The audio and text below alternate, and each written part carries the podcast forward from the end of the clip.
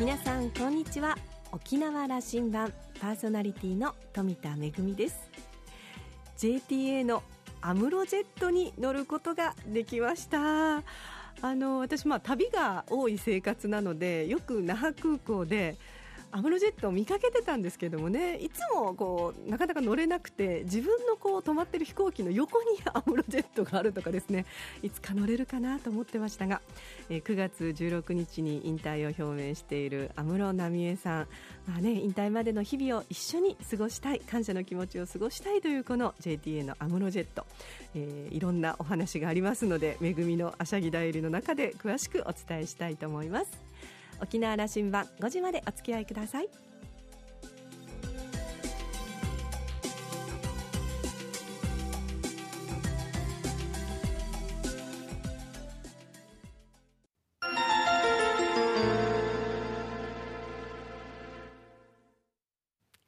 那覇空港のどこかにあると噂のコーラルラウンジ。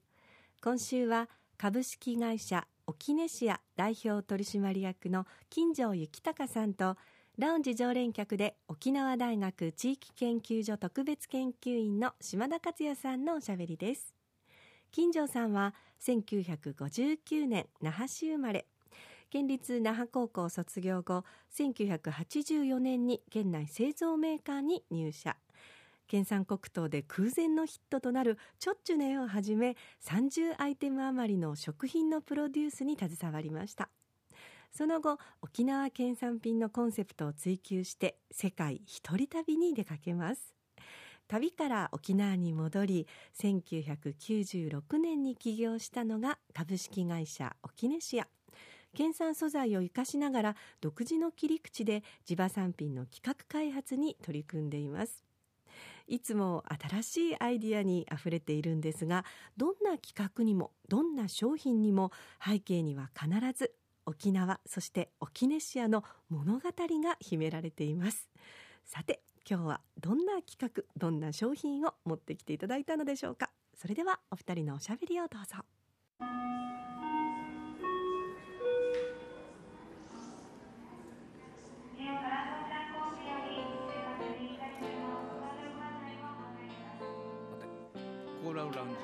金城さん3年ぶりだと思います3年半ぐらいかなそうですねもう私があのお相手するのは、はい、あのもっと遡る多分5年以上なっていてあそうなるかもしれないですめぐみちゃんが、うんはい、ようこそまた来てくれました。いえいえ本当ご無沙汰してます。3年4年あの話してないとどれだけネタがたまったかという話がこれがもう楽しみなんですよ。そうですか。やっぱりそれなりの動きははい。で工場を持つことになった。はい、これ、はい、あの約創業から20年目ぐらいになるんでしょうか？はいそうですね。もうなりますね。川淵をテーマに追い続けてやっぱりもうそれぐらいになりますので。そこに至る思いはその工場を自社で持つんだということへの、はい、やっぱりあの今まではやっぱり生産者の方々と一緒にコラボということで、まあ、原料を供給してもらっているというで那覇からまあ通い妻のようにですね、北部にずっと行ったり来たりしていてでそれがやはりこ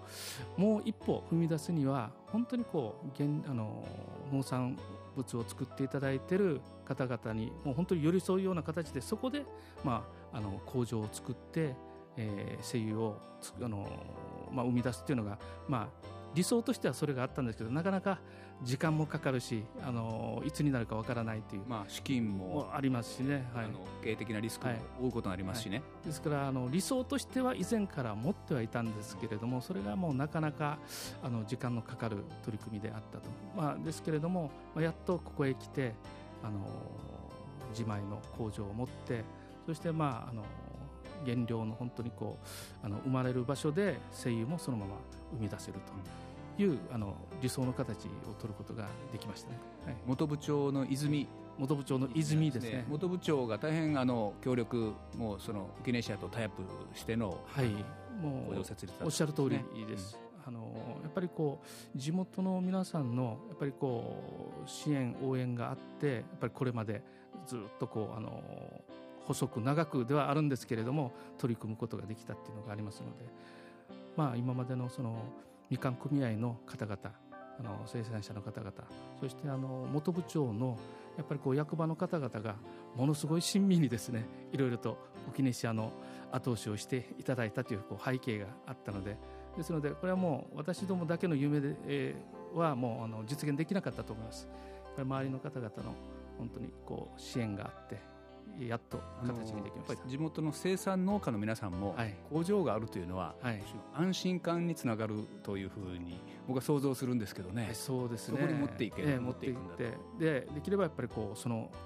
やっとできたやっぱり工場をフル稼働させてやっぱり本当にこう忙しい形をお見せするのが本当のもう恩返しだと思ってますので、はい。えーと、と工場を稼働させて今3年目ですか、えー、そうですね、まあ、今まだちょっと進行形であのいろんな設備準備しているところですけれどもそれでまあやっと2シーズン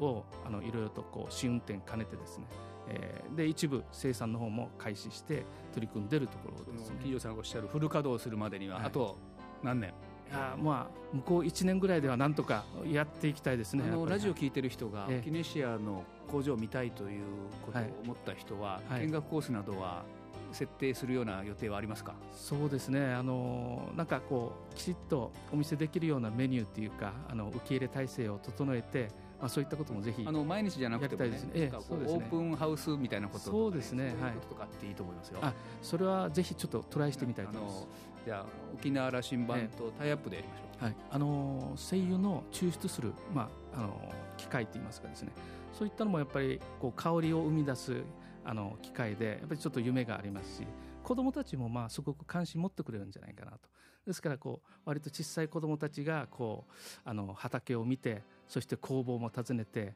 こういうこう香りが生み出す場をあの見てっていうようななんかそういうメニューはすごく出来上がってくる商品もそこにあって、はい、はい、なんかそういうのってすごくなんか楽しみがあるかなというふうに夢があるなと思ってます。その工場、あのその柑橘を剥く新しい最新の技術も入ってる、あの機械も入ったというふうにそうですね。聞いてますよ。あまり大声では言えないんですが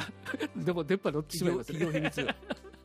はい。あのですけれども、まあ、そういうこうあ機械を入れて。何があの最新の技術なんですか？いややっぱりあの皮を剥くのってまあ面倒じゃないですか。であの私どもは精油の抽出エッセンシャルオイルを皮から抽出するわけですけど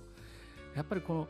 皮を剥く手間暇がやっぱりこう本当こう人手でこうやるのかあるいはもう機械できちっとその表面の皮をあの取って抽出できるかやっぱりこう大きな差が出るんですよね。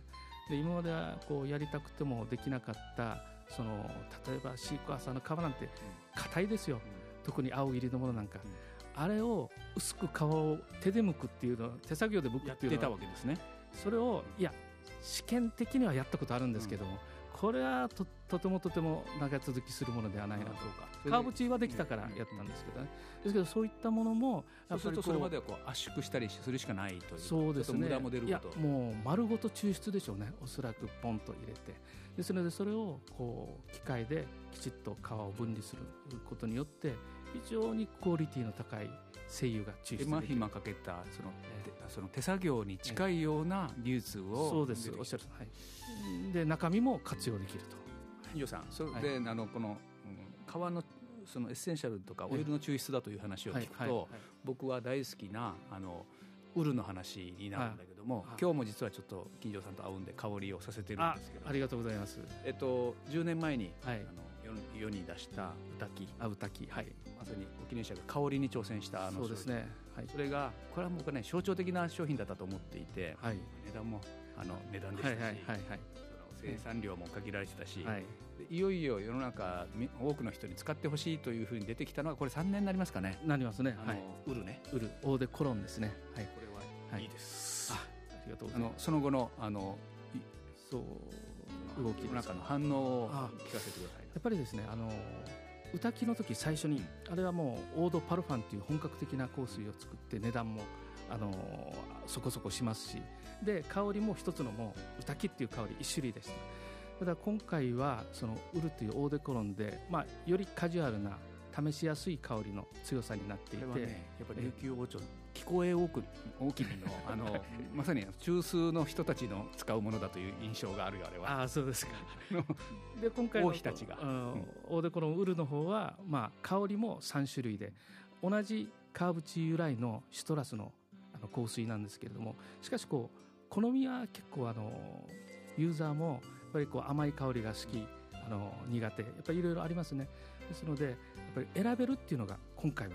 あの一番大きか3種類ね。3種類。でやっぱりこうお試ししやすいような容量のものも今回アイテムとして増やしているので。ですのでやっぱりこうよりこうあのユーザー消費者の皆さんがこう手に取りやすい使いやすいトライしやすいような 工夫を一応したつもりではありますね。はい。あのもう一つ金城さんと今年の初め会った時にまたこれやるからねと言われたのが、はい、あまたあのそれこそ沖縄の琉球のこのトラディショナルな部分にまた挑戦してるなと感じたの思ったのが、はい、あ三品茶とチンスコこれを始めたんですよね。もう世に出してますね。はい、はい、あのおかげさまであのきちっと完成して出てます。うん、はい、まずあの私自身もまあ三品茶ですね。あのよくもうあの利用して飲むんですけれども、以前こう結構自分自身のニーズから来るんですよ。大体開発っていうのは。うん、私は三品茶がもう手軽にこうティーバッグで利用できるのがあったら本当いいなと。それであればこう結構あのバラのあのリーフタイプは多いんですけれどもこれポンとあってですね素朴なものでですけどもティーバッグであればもうどこにでも持っていけるしこうギフトにもできるしそれとあと三品茶はもうあのジャスミンティーほぼ大陸からの文化じゃないですかそこにその沖縄のハーブっていうのをやっぱり一つブレンドをしてやっぱり新しいその三品茶のテイストっていうのをちょっとあの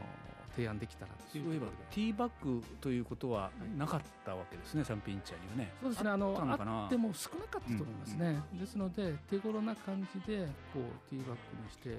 いや私の印象で言えば三品茶って、まさにこの大量にというかね、はい、庶民のだったんだけども、はい、その三品茶を高級感あるものに、あの仕立てたというふうな印象を持ちそういうことが沖縄シアテイストなのかなと。あいやでも意外とあの高級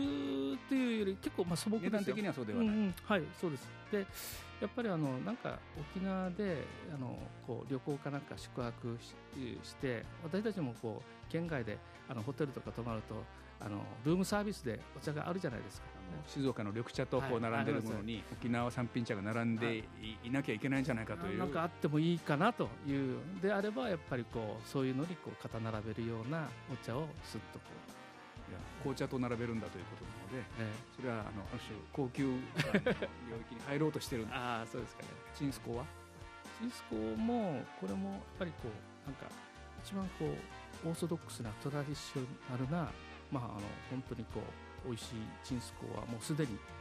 あの巷にあって完成されているので。やっぱりシオンキャンディーの知念社長も聞いてるかもしれませんので。あそうですか。あいやあのそれでそれも意識しながら話してください。少しこうあのやっぱりこう切り口を変えて、うん、チンスコっていうのは本当にもうあれこれはもうなんかもう普通名詞というかもう大きなもう定番になってますよねですのでそこに、まあ、あの新しい切り口で皆さんメーカーのあの方々もあの工夫してまあ、それこそ雪塩チンスコであったりあの何ですかあのこう、えー、まあ、ショコラのチンスコであったり年前にファッションキャンディーチョコレートとのコラボレーションを発明したわけですからね。ですからそういうやっぱりそういう工夫があって、でもまあチンスコという一つの伝統的なあのレシピを守りつつ新しいのを提案していってるじゃないですか。ですので、まあ、そこで沖ネシアもその新しいテイストっていうのを提案できたらその新しいというのは？はあのやっぱりこうココナッツの風味とあのごまのテイストそれにやっぱり沖ネシアが、まあ、昔から定番で扱っているそのザワワという黒糖ですね。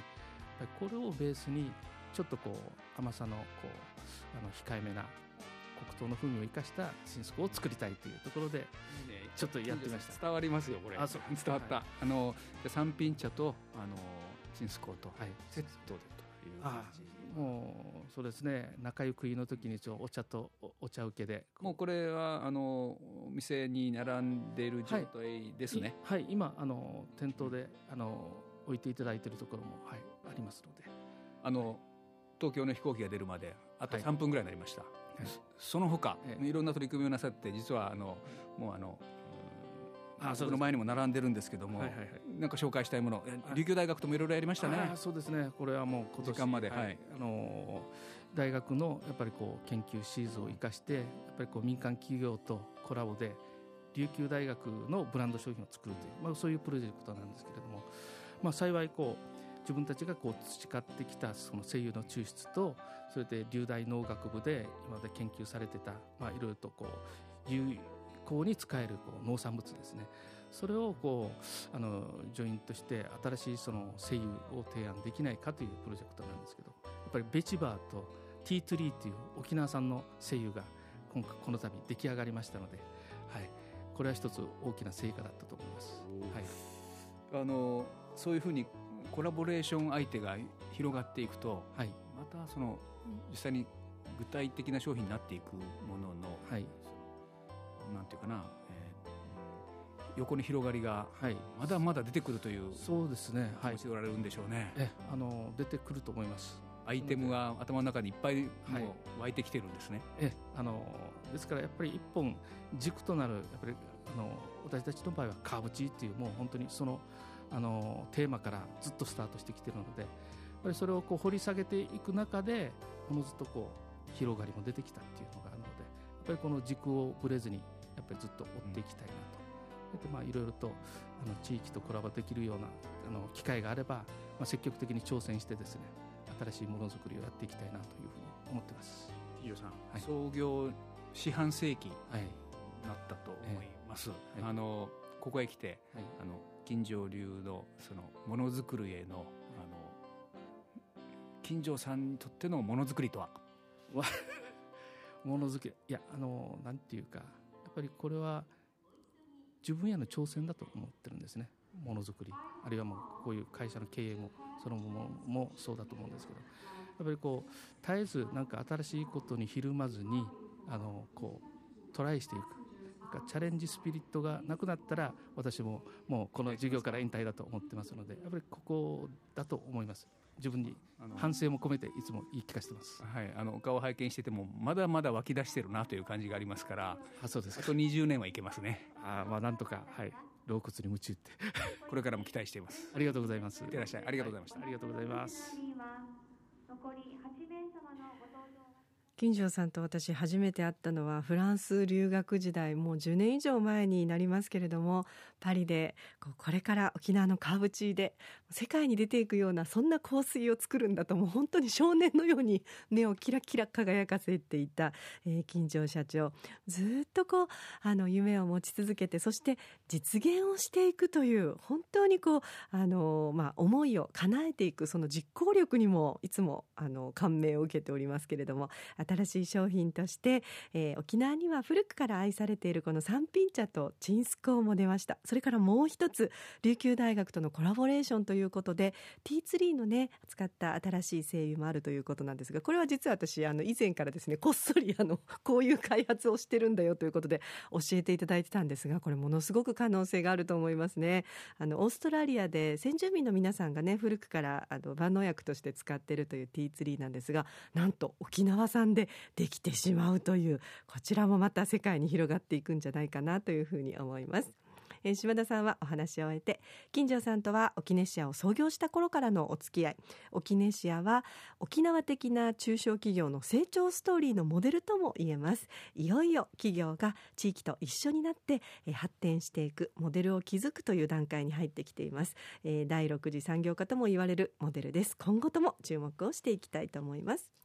今週のコーラルラウンジは株式会社沖根シア代表取締役の金城幸隆さんとラウンジ常連客で沖縄大学地域研究所特別研究員の島田克也さんのおしゃべりでした。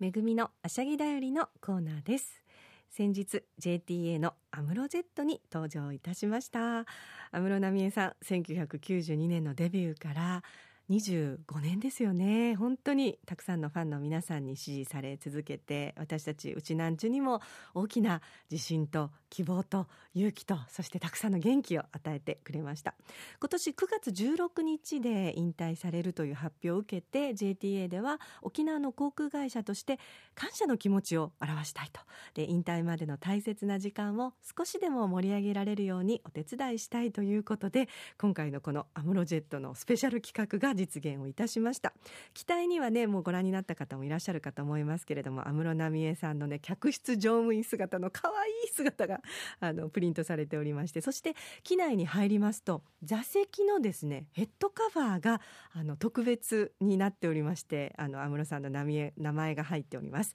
それから機内の BGM ももちろん安室奈美恵さんの曲ですしそれからこれが嬉しいんですけど機内放送の番組テレビの番組がですねあのこれまでの安室さんの曲のミュージックビデオが流れていたりですとかそれからあの安室さんが出演なさったコマーシャルがあのね、これまでのいろんな年代のものが紹介されていたりとですね私も仕事しようかと思ったんですけどもあの釘付けで あのずっとあの見てたんですがそれからオリジナルグッズということでオリジナル T シャツですとかアムロジェットのオリジナルモデルのあの、まあ、縮小された、えー、機体のね、プラモがあります。こちらはあの一体一体シリアルナンバーが入っているということでさらにですね帰る時にはポストカードのお土産までついているという本当に安室さん一色でございました。9月までの運行ということですけれども私ももう一回ぐらい乗ってみたいなと思っております。運行状況などについては JTA のスペシャルホームページぜひご覧になってください。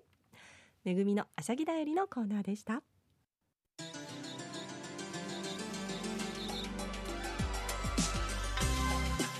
ラジオ沖縄ではラジコでの配信を行っています。スマートフォンやパソコンでリアルタイムでお聞きいただけるほか1週間の振り返り聴取も可能です。それから沖縄羅針盤の過去の放送はポッドキャストでも配信しておりますのでこちらはラジオ沖縄のホームページからアクセスしてお楽しみください。沖縄羅針盤のホームページでは番組情報の発信のほか私富田恵とコーラルラウンジ常連客の島田克也さんのフェイスブックへもリンクしておりますのでお時間のある時にぜひこちらもチェックしてみてください。沖縄羅針盤今週も最後までお付き合いいただきましてありがとうございました。そろそろお別れのお時間です。パーソナリティは富田恵でした。それではまた来週。